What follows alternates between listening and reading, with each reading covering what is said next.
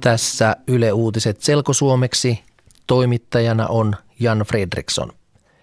Poliisi on tehnyt Euroopassa suuren terrorismin vastaisen operaation. Poliisi otti kiinni 17 ihmistä torstain operaatiossa. Poliisi otti ihmisiä kiinni Italiassa, Norjassa, Britanniassa, Sveitsissä, Saksassa ja Suomessa. Suomen keskusrikospoliisi sanoo, että se on auttanut Italian poliisia tutkinnassa. Italialainen sanomalehti kertoo, että Suomessa on otettu kiinni yksi ihminen, mutta Suomen poliisi kiistää asian. Eniten pidätyksiä tehtiin Italiassa. Epäillyt ovat Irakin kurdeja. Joukossa on myös yksi kosovolainen. Terroriiskua suunniteltiin Eurooppaan ja lähi myös Pohjois-Eurooppaan. Tutkinnassa on Ansar al-Islam-järjestö, jolla on kannattajia myös Suomessa. Ryhmän toimintaa johdetaan norjalaisesta vankilasta.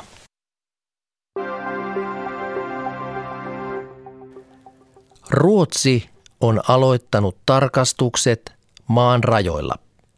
Rajapoliisi tarkastaa kaikilta ihmisiltä paperit, eli passin tai henkilökortin. Rajatarkastuksia tehdään Saksan ja Tanskan laivoilla. Myös autoja tarkastetaan, kun ne ylittävät Juutinrauman sillan ja tulevat Ruotsiin. Ruotsi haluaa tarkastuksilla vähentää turvapaikanhakijoiden määrää. Ihminen käännytetään pois Ruotsista, jos hän ei todista henkilöllisyyttään tai hae turvapaikkaa. Tarkastuksia tehdään ainakin kymmenen päivän ajan. Ruotsin poliisi tarvitsee noin 300 poliisia valvomaan rajaa Etelä-Ruotsissa. Suomen poliisi sanoo, että Ruotsin rajatarkastukset ehkä vähentävät turvapaikanhakijoiden määrää myös Suomessa.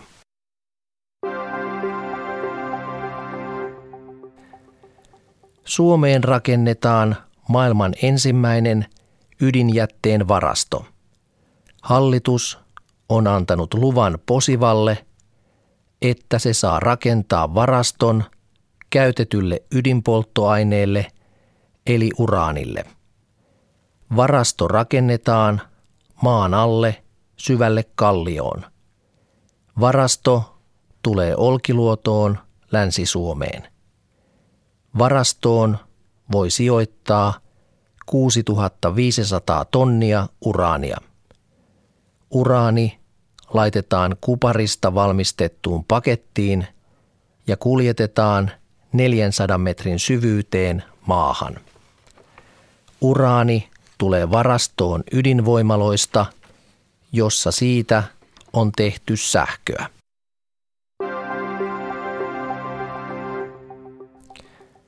Venäjän presidentti Vladimir Putin haluaa, että Venäjä tutkii yleisurheilun dopingin.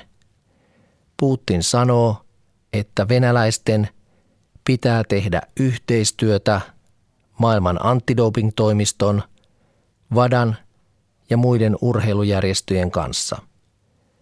Venäjä halutaan pois yleisurheilukilpailuista, koska Venäjää epäillään vakavista doping-rikkomuksista.